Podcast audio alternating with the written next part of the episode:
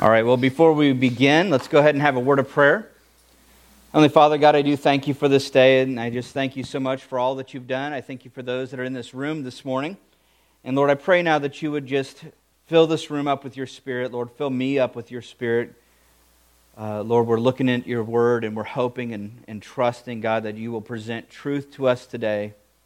Lord, that's not dependent on just me and the study that I've done, but God, we're truly depending on you and your spirit to uh, bring this message to us today and to deliver it to our hearts.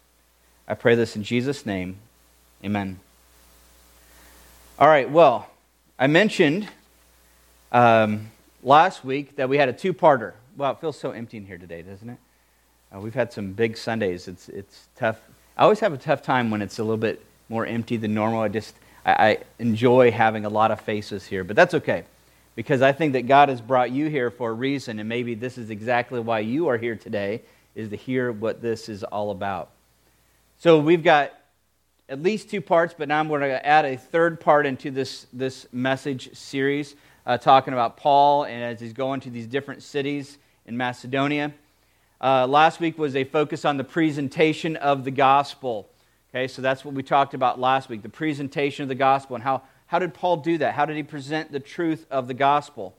And uh, I gave you two reasons last week why this was important. One was so that you know what I'm up to when I'm, I'm talking to you. So when I'm preparing, I'm studying, I'm thinking about what am I going to say on Sunday, right? It's not willy nilly. I'm actually thinking about what can I say, and you, you find captured in what Paul is doing as, as kind of the focus of what I want to try to do when I'm up here. And so uh, here are the points that I gave you last week very quickly. Number one, find common ground. Now, if you were here last week or if you were here Wednesday, now I always do this, and there's always like nobody answers my questions, okay? Um, but I'm going to try it again anyway.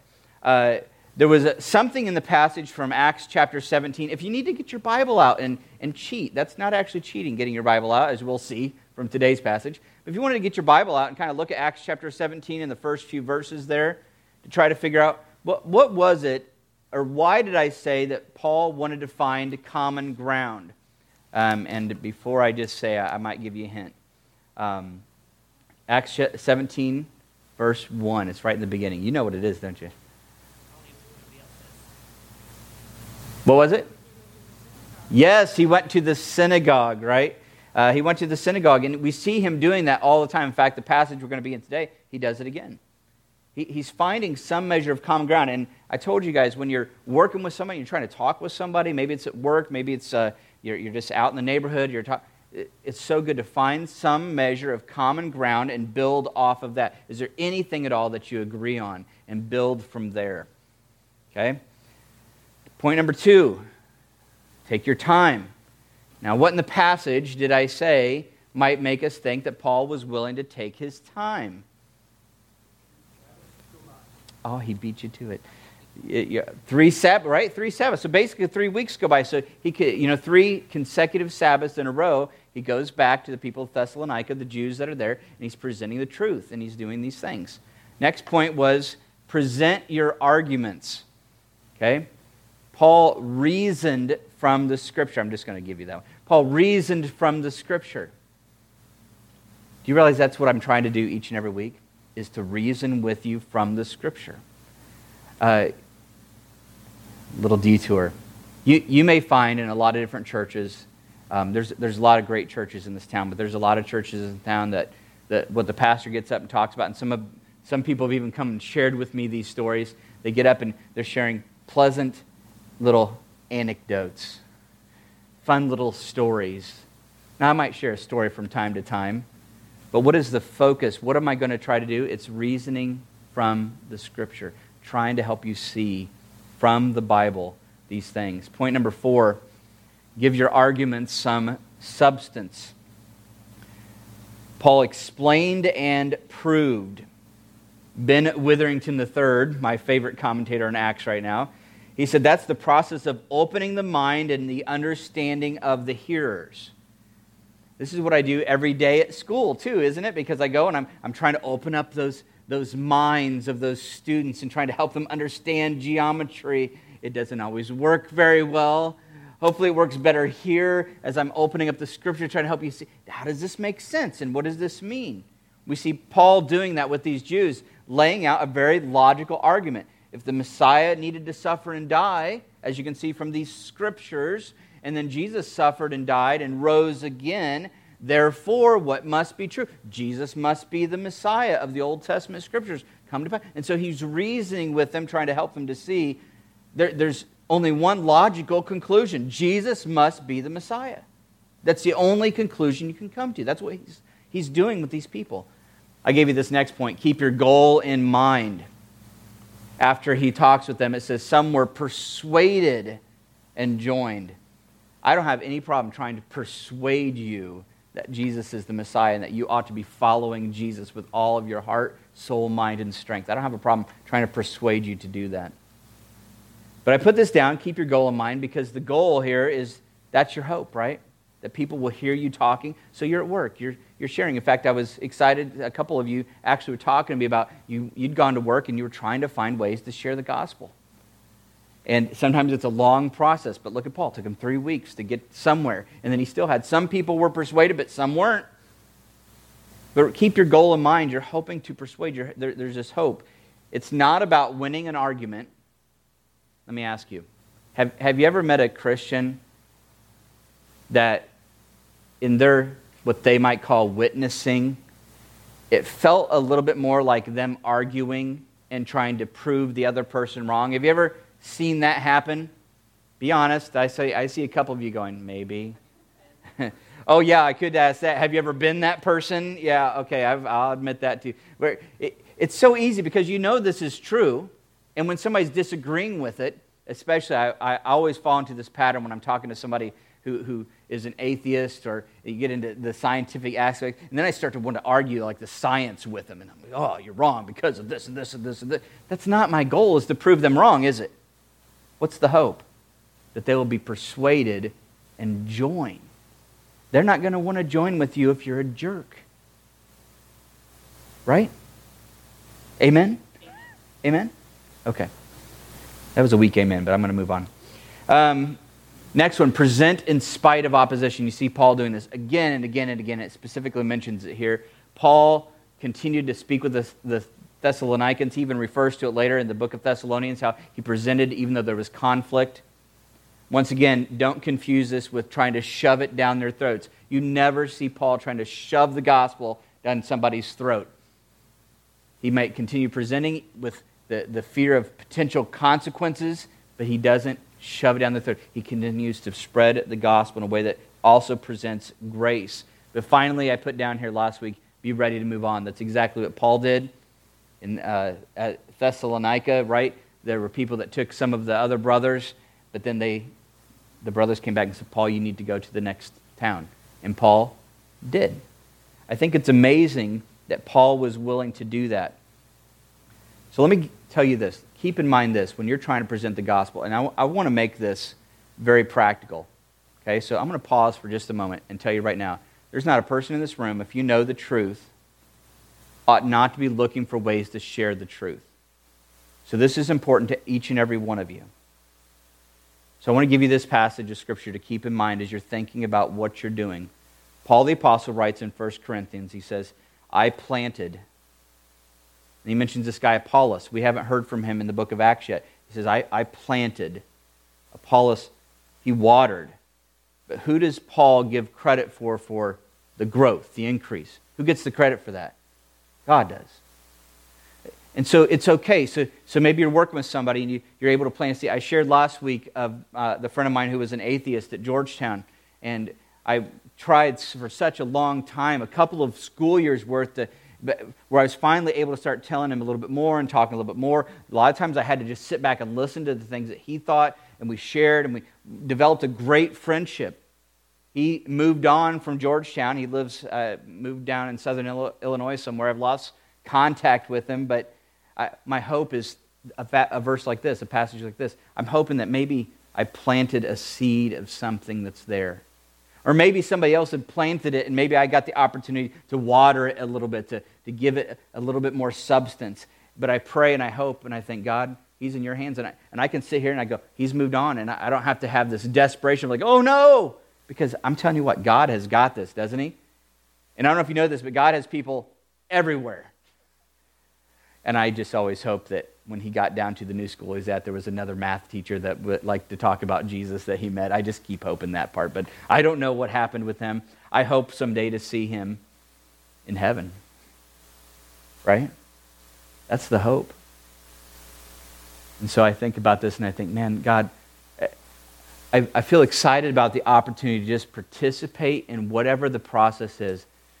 For you, it might be some person at work, and maybe they are so obstinate that you're able to just say one little thing. And that may be the only thing you could do. That person may shut you down. But you don't know what that might have done. And I want you to rest in God's grace as you try to share the gospel that, hey, this is God's the one doing this. He's just inviting you in to be a part of the process.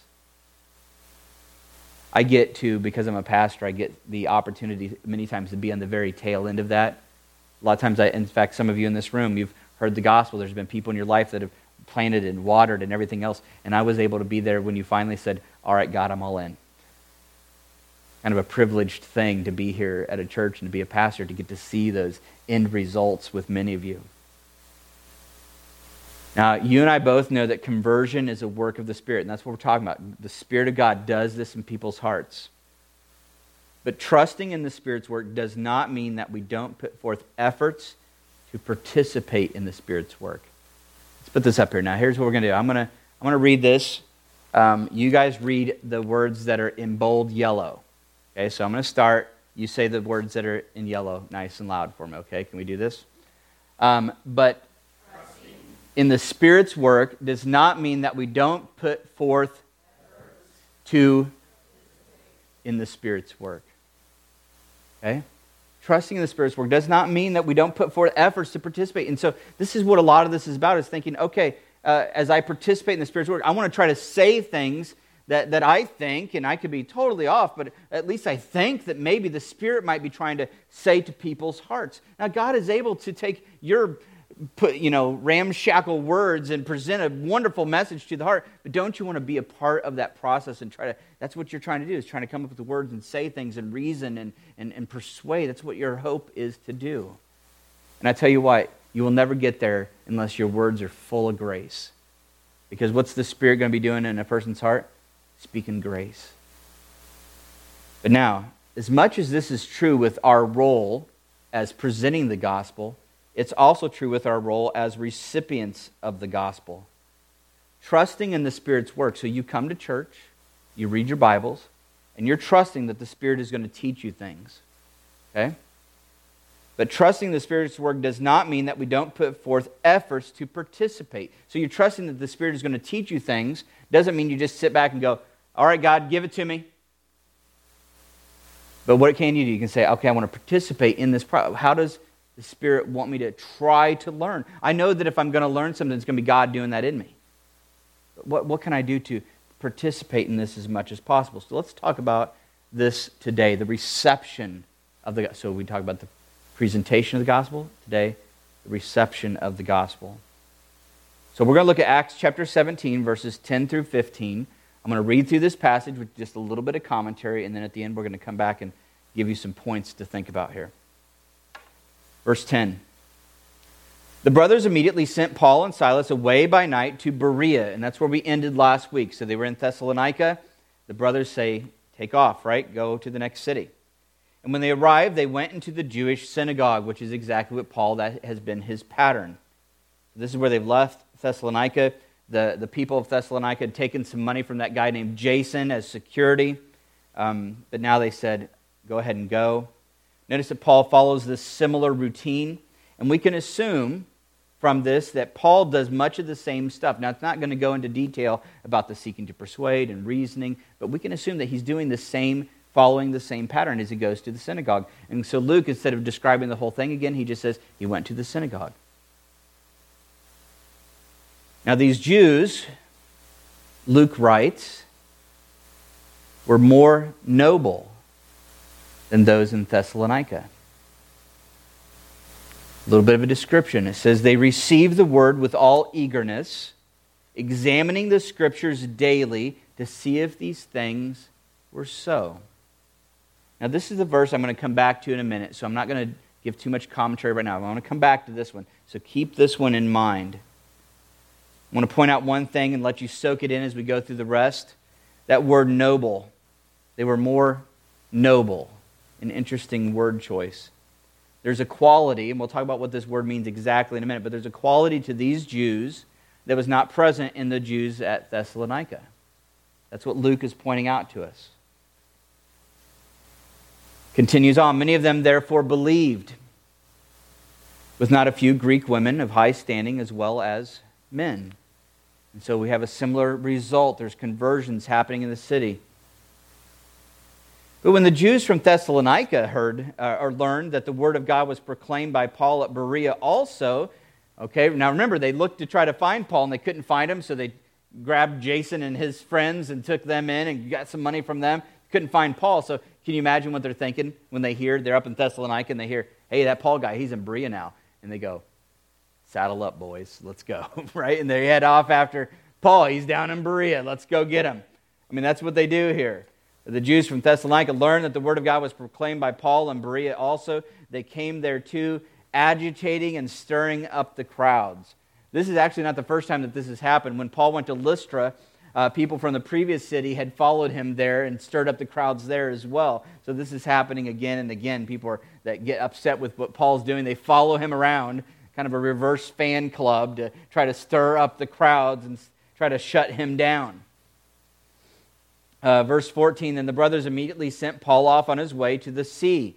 The Silas and Timothy remained there. So it's, it's only Paul who's sent away this time. So again, and I, I think part of this now, the sending away, I, I thought of two things when I, I recognized this. Number one, Paul is willing to have these brand new Christians say, hey, we think you should move on, and him to go, okay. There, there's a measure of humility there, I think. Now, there's some times that Paul, that people say you shouldn't go there because it could be dangerous, and he says, God's told me to go there, I got to go anyway. But right now, I think the people of these, these new churches are recognizing the value that Paul is presenting to them as he's presenting to them the gospel. And they're thinking, he, he's something we, we need to help protect him. We need to look out for him. He's not going to look out for himself, as we've seen from his history. And so they're ready to move him on to the next place. Now, Silas and Timothy remained there, and we're going to see that eventually they're going to catch up with him. Um, those who conducted Paul brought him as far as Athens and after receiving a command for Silas and Timothy to come to him as soon as possible, they departed. And so that's where we're going to pick up next week in Athens. Now, let's go back. Let's take a look at that verse again. Now, these Jews were more noble than those in Thessalonica. Uh, one of the commentaries I read defined this word. It says, someone who is open, this word noble, someone who is open, tolerant, generous, basically having the qualities that go with good upbringing. That's what the word meant. Originally, it had to do just with your family relations, just like what we think of as a nobility, right? But the word had become, by this point, to mean someone who was open, tolerant. It, think of it this way someone who's civilized enough to listen and hear what's going on, right? So these Jews at Berea are more noble than the ones at Thessalonica, and Luke says it's because they were more noble. So when we think about recipients of the gospel, and so now you need to make this real personal. I'm talking today. Today, you're recipients. Okay? Number one, we can see from this re- the reception of the gospel needs to be characterized by that attitude. Open recipients of the gospel.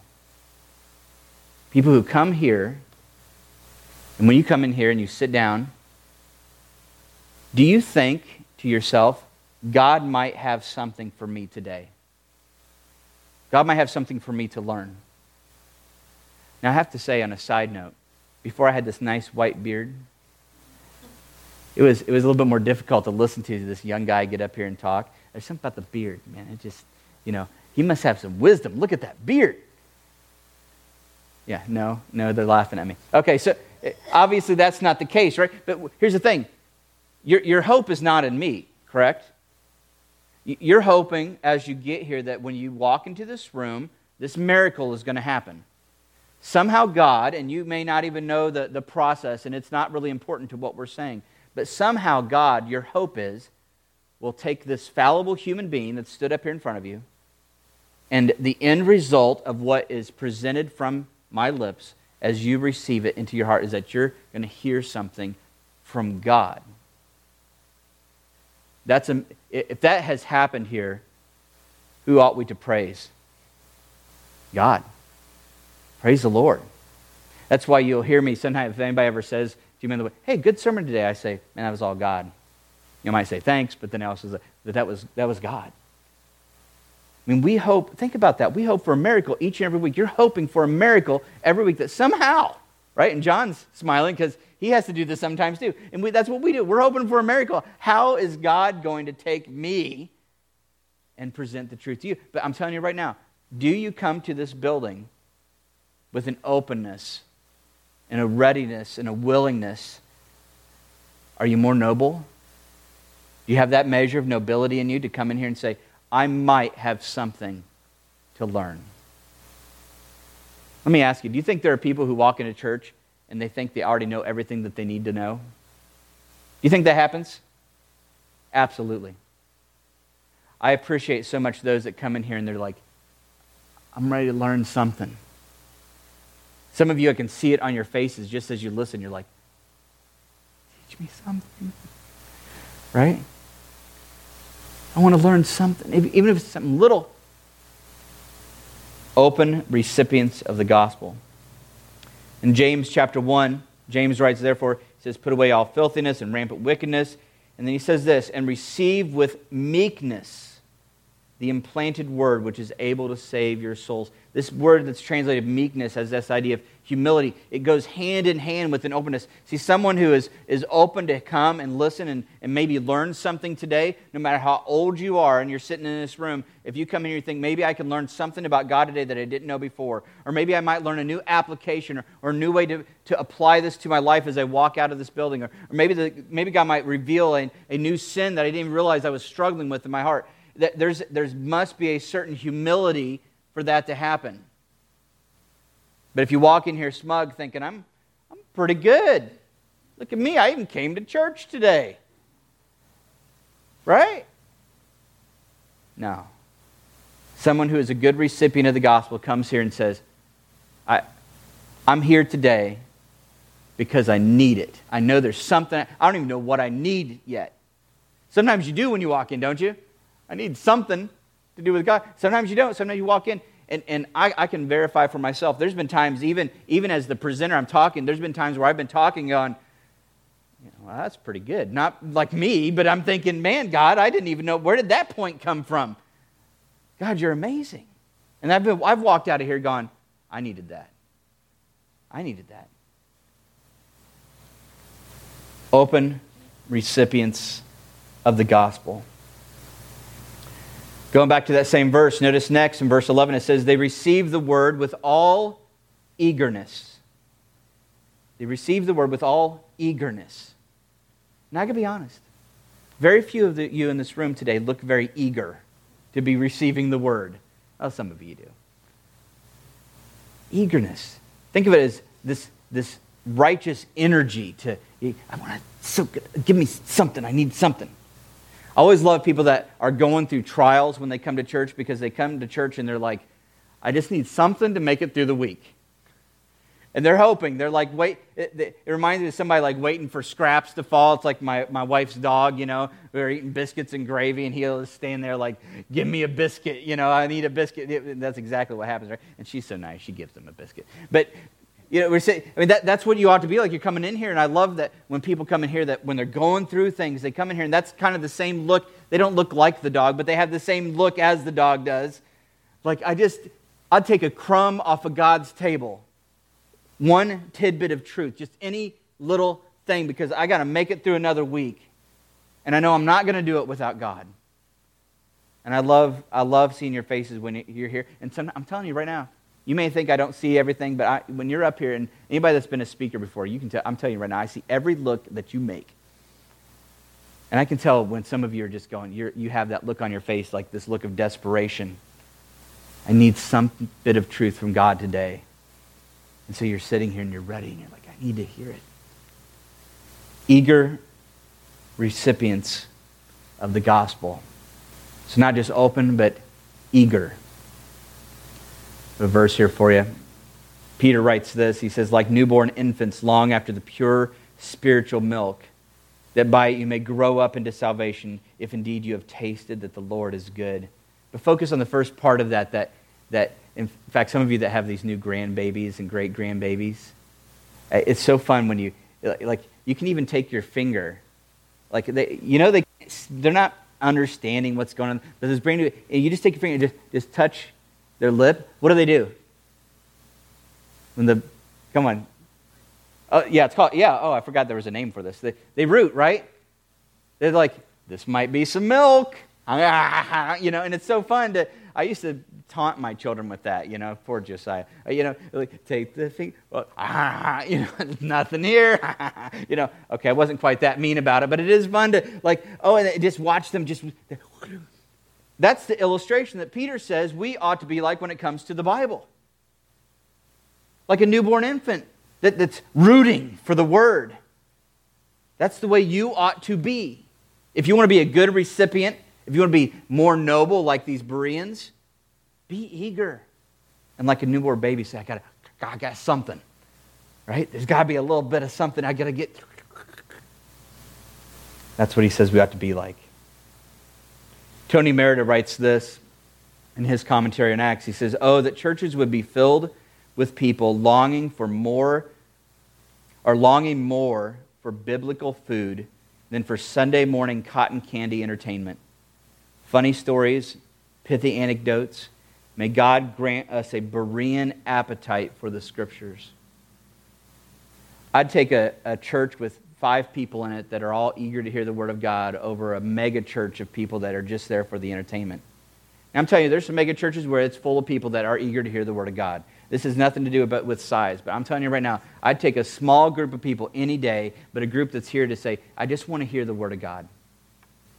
One of my favorite things about a small church is we don't have a bunch of cotton candy stuff to offer. I think our music is wonderful, but we don't have a bunch of programs. And so if you're here today, I, I, think and I hope that many of you are here today simply for that fact because you go, this church, they don't have a bunch of programs for me, but man, I know, and I, I'm, I'm being completely, I hope, I hope, I hope this is true. I hope that when you come here, your hope is, you know, I, I believe that when I go to Edgewood, that when I walk out, I'll be able to say, I heard God's word preached, and I, I learned something about the Bible, and I heard it. I heard it, it was there, I learned something from it, I walked out, and I've got something I can do with it this week. I hope that if you're here today, that's why you're here. I, hate, I hate to say it, but if you're here for all the other stuff, we may never have it. Okay? We may never have all those, those the, the flashy things. I'm not against flashy things, they can be fun. But I hope that you're here for these reasons. And I think uh, I like the way Tony Merida says it. Oh, like the O at the beginning. Oh, man, oh, the churches will be filled with people longing more for biblical food. There's an epidemic in churches, been going on for a long time, of kids and teens leaving the churches in busloads. We've seen it at Edgewood.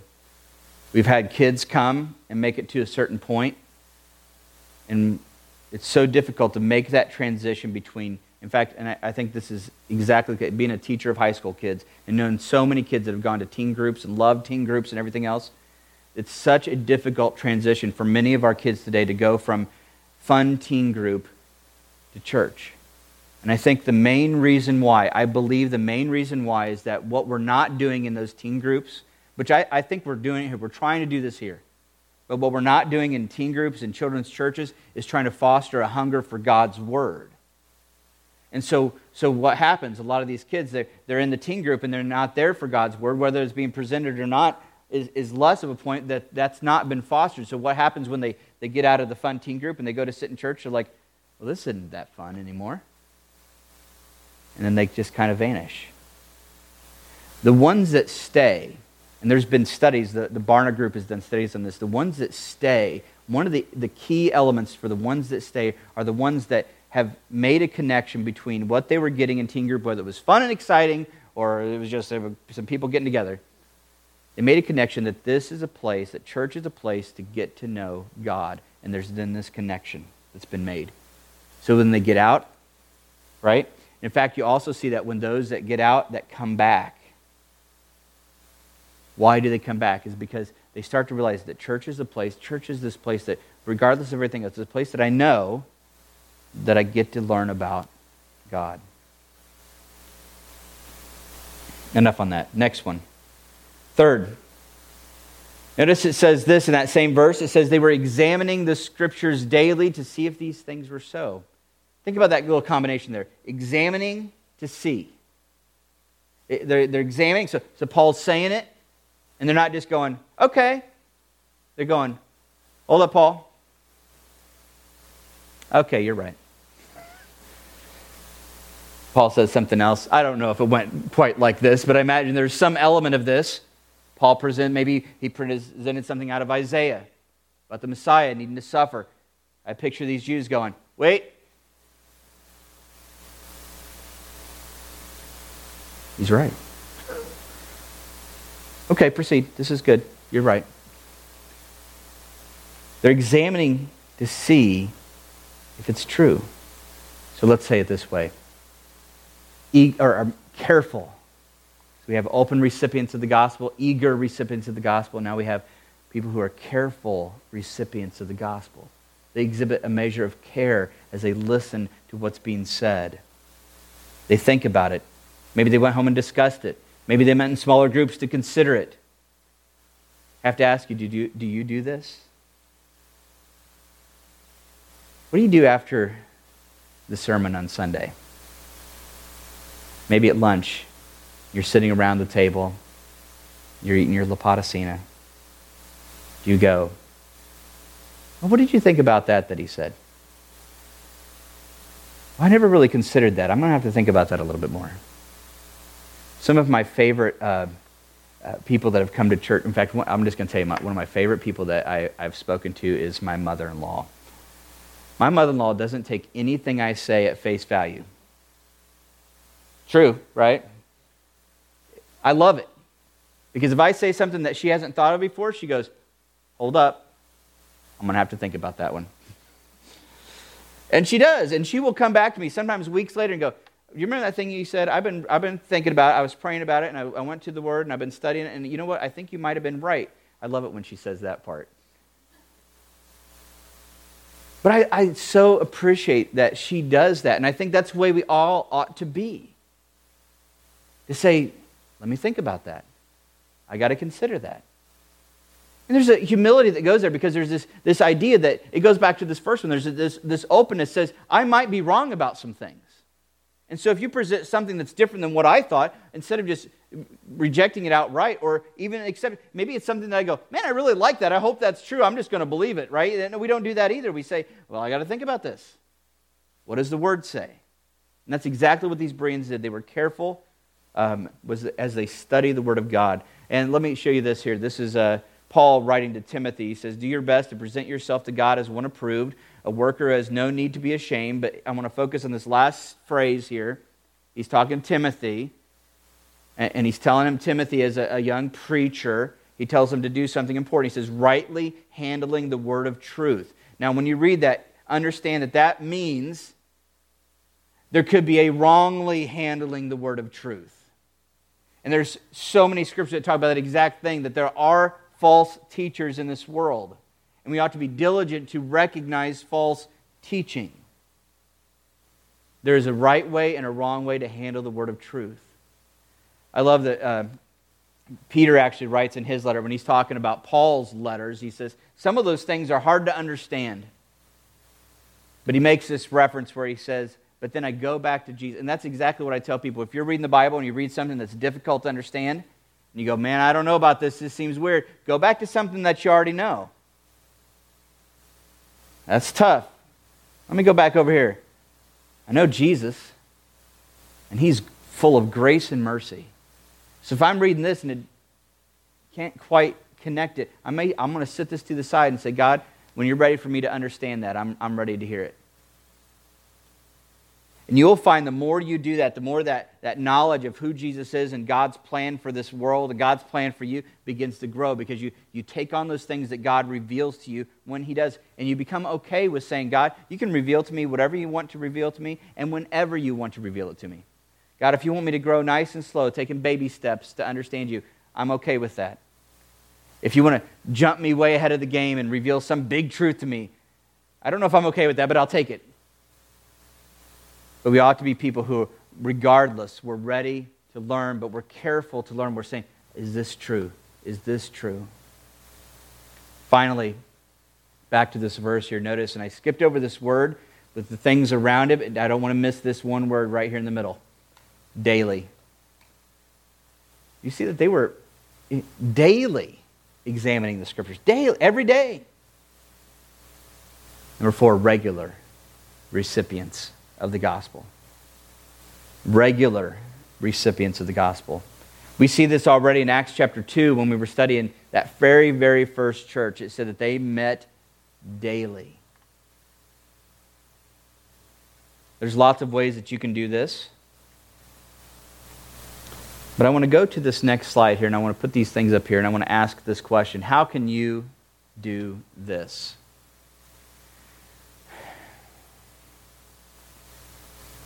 Let's start with the first one there an open recipient.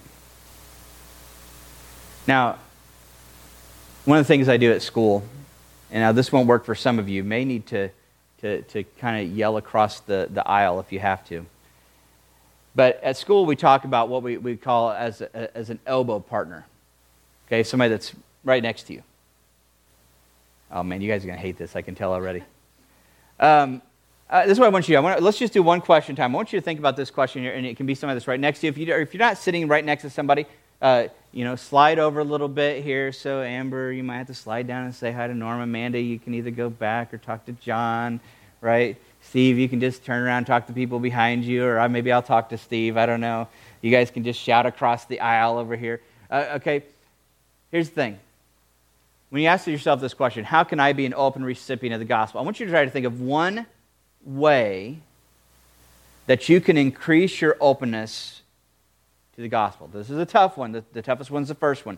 Uh, the, the, last one's easy. Okay, we're just starting with the toughest one here. Well, what's a way that you can increase?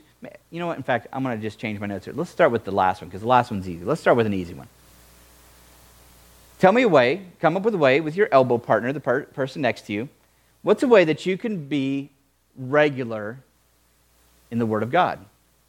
Oh, good. See, at least somebody's working with me here. What's a way that you get so so I'm going to give you about 1 minute, okay?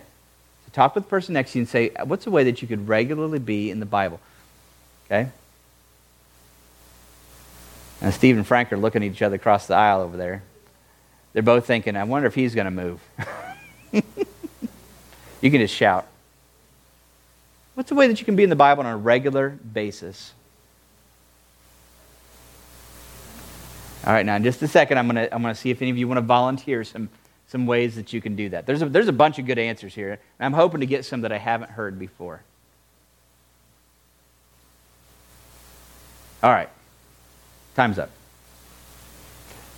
All right, let's hear some of you. I want to hear some of you. You raise your hand so we're not just all shouting at the same time. Raise your hand, I call you. I'm in teacher mode, guys, sorry. Uh, raise your hand. What's a way that you can be in the Word of God on a regular basis? Yes. Oh, that's a great one. Set, set a scheduled time. I have, to, I have to be scheduled with mine or I'll, I'll miss it. And so I love that. Set a scheduled time, right? yeah. Oh, she said too much information. Uh, hey, you know what? You, yeah, you got to do what works for you. You know, you're going to be there at some point during the day, right? That's a good one. Yes.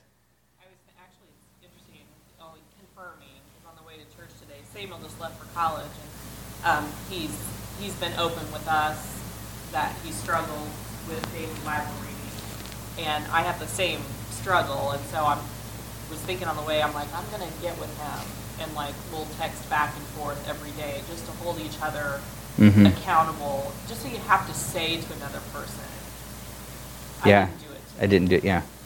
You know, and I, as his mother, I think the pressure for me to have to admit that to him will be helpful to me, and mm-hmm. and will build our relationship. But I think finding someone, if it's really a struggle, finding someone that you can be accountable to Yeah. helps with regular. That's a, that's that's actually that's one of my favorite ones is that accountability. If you've got somebody you know is going to ask you, "What'd you read today? What have you been studying?" It, let's be honest, that motivates you a little bit, doesn't it? Because after a while, you don't want to tell them nothing. you want to be able to say something, and you want to be able to share those things. Yeah, absolutely. Accountability. Anybody else have one? What's what's another way? Yeah. There are different stages to being regular. They're just trying to learn the Word of God, and they're regular with the specific section of the church. Abs- you know what? That is so true. Yeah. Yeah, let me talk about that one for a second. That is so true. It- that's the thing. I, I can remember when I first became a Christian, sometimes it was like, read, like something like reading the Bible. It, it might be once a week if I was lucky. And it grows, right? And for some people, it's, you know, I came to church today, you know? Some people, it's, I'm getting a little bit more into it. Then you might find people, and I, I don't want to steal Janie's. I have a feeling I know what one of Janie's is going to be, but I, I won't say it yet. So I'm going to go ahead. You had your hand up.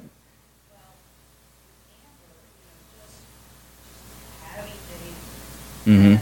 That is a struggle that, for me, is sitting down, writing down, that's a struggle. Mm-hmm. But the word comes in and it says, Mm. you yeah. Yeah. Yeah.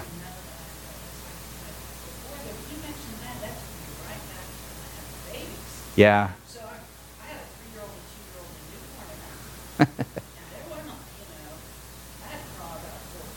Mhm. And Oh, yeah. Yeah. And you know, I, I'm glad that that's coming up because understand that when we, when we talk about these things, it's never, ever, ever about judgment, like, oh, or even, even pride, like, oh, I read the Bible every day. You know, that's not what it's about. We're, we're, all, we're all here, like, you know, going, but I'm trying to get better at this. You know, and we rejoice when some people, you know, hey, and, and if you see somebody doing something that's working for them, you well, how, what are you doing? Because I'm struggling with this. That, I mean, that's what it's about. We're a family in God here, and we're encouraging each other. Now, the one I thought Janie was going to say, a way to be regular in the Word is the radio, Christian radio. Well, that's another thing, when the babies were there, yeah, it was turn on the radio. Yeah. So I'll drink coffee, make a bottle, or whatever, still, I still. Mm-hmm. There's been some point, Yeah. I had to break away from 102. Mm-hmm. whatever, listen to WLS.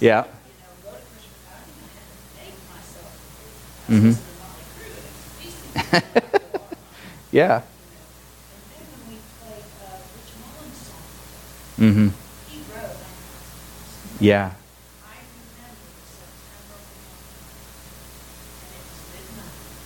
Yep. Yeah. I 39. Yep. Hmm. Yeah. Yeah.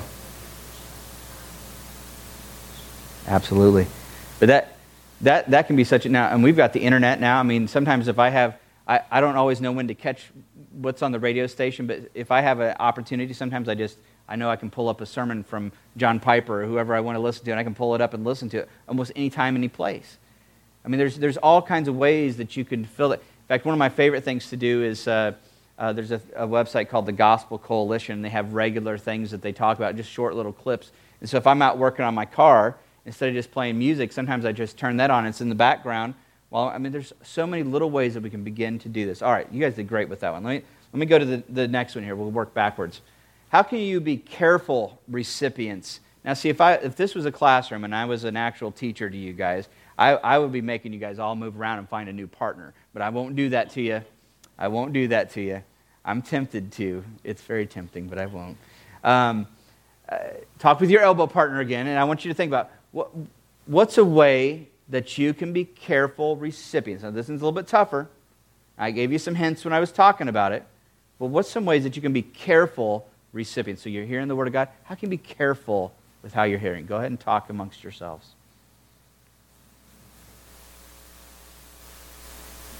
I don't like my elbow partner. Is that what you said? Oh, that's not helpful.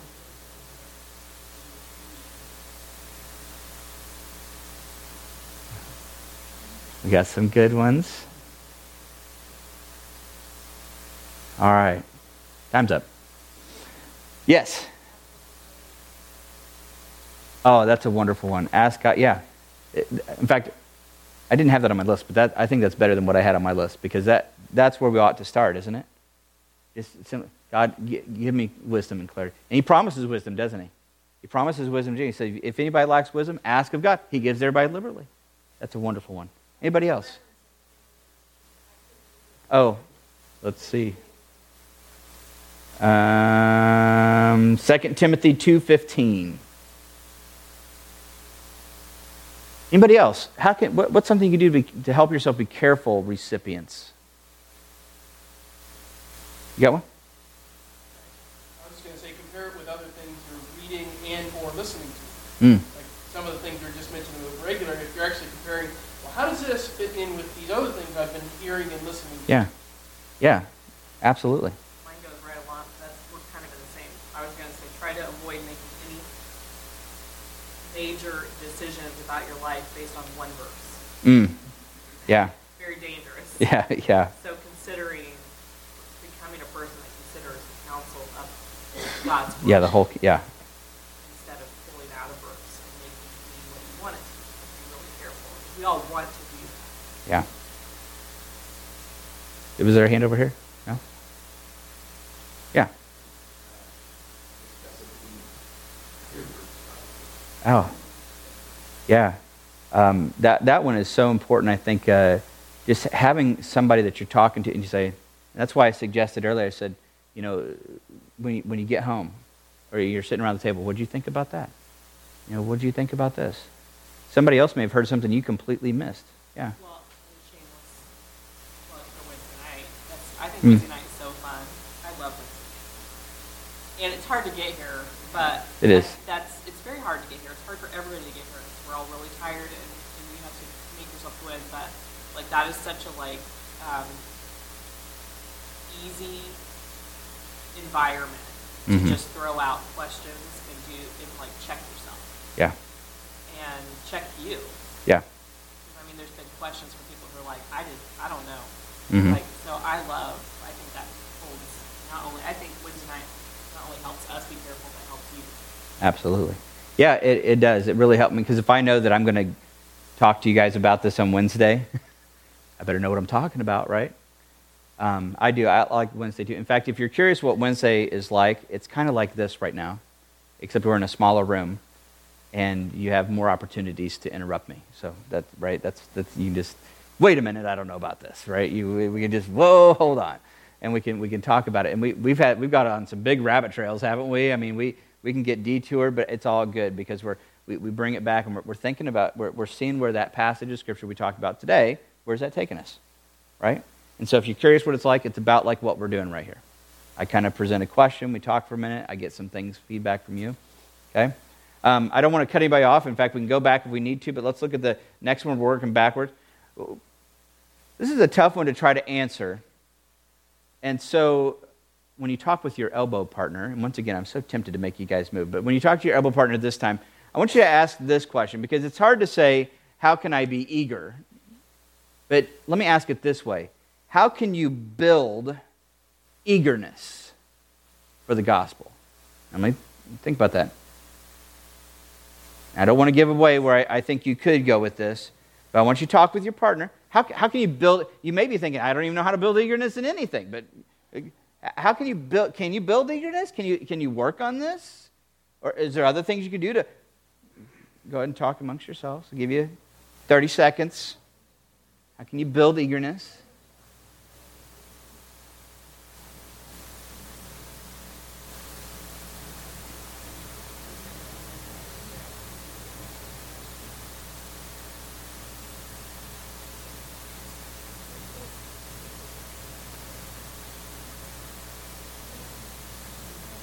Is this one a little bit tougher to answer? No? All right, all right. Time's up. Uh, eagerness. How can you what? How can you build eagerness? Yeah. Mm, oh, that's a really good one. So, don't hesitate to ask questions. So, if I say something that's like, I don't know, Or that's interesting, right? Some of you, I, I love, you know, when we're, when we're going out and sometimes I stand by the door, there's always a few of you that there's some random thing that I didn't even notice that, that just jumps in my like, I never thought about that before. And sometimes it's not a key thing, but just something that you're curious about. Ask questions about those things. That's good. Anybody else? Yeah.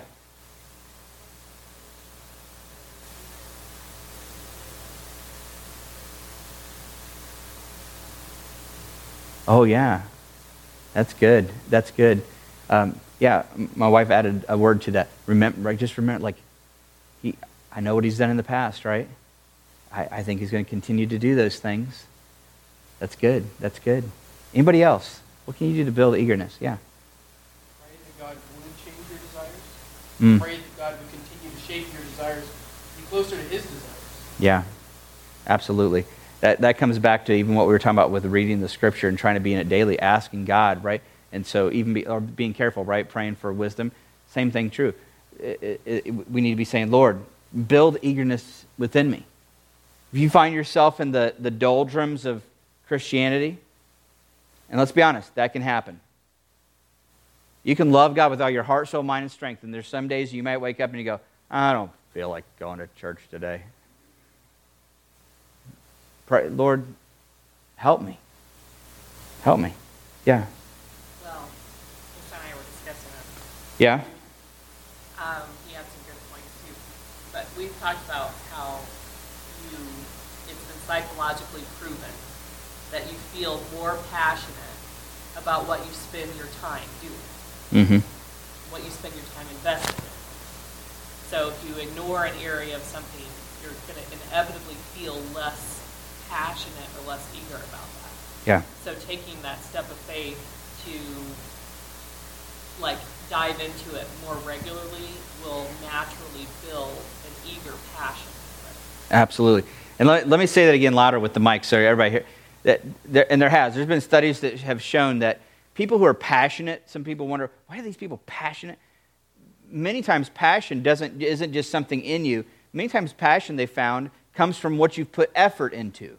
And so the more effort you put into something, what happens many times? You begin to be more passionate about that thing that you and, and you may recognize this. Uh, maybe you've worked on a project at home, and, and by the time you're done, you're like so passionate about trying to get this thing exact. Why? Because you put a bunch of effort into it, right?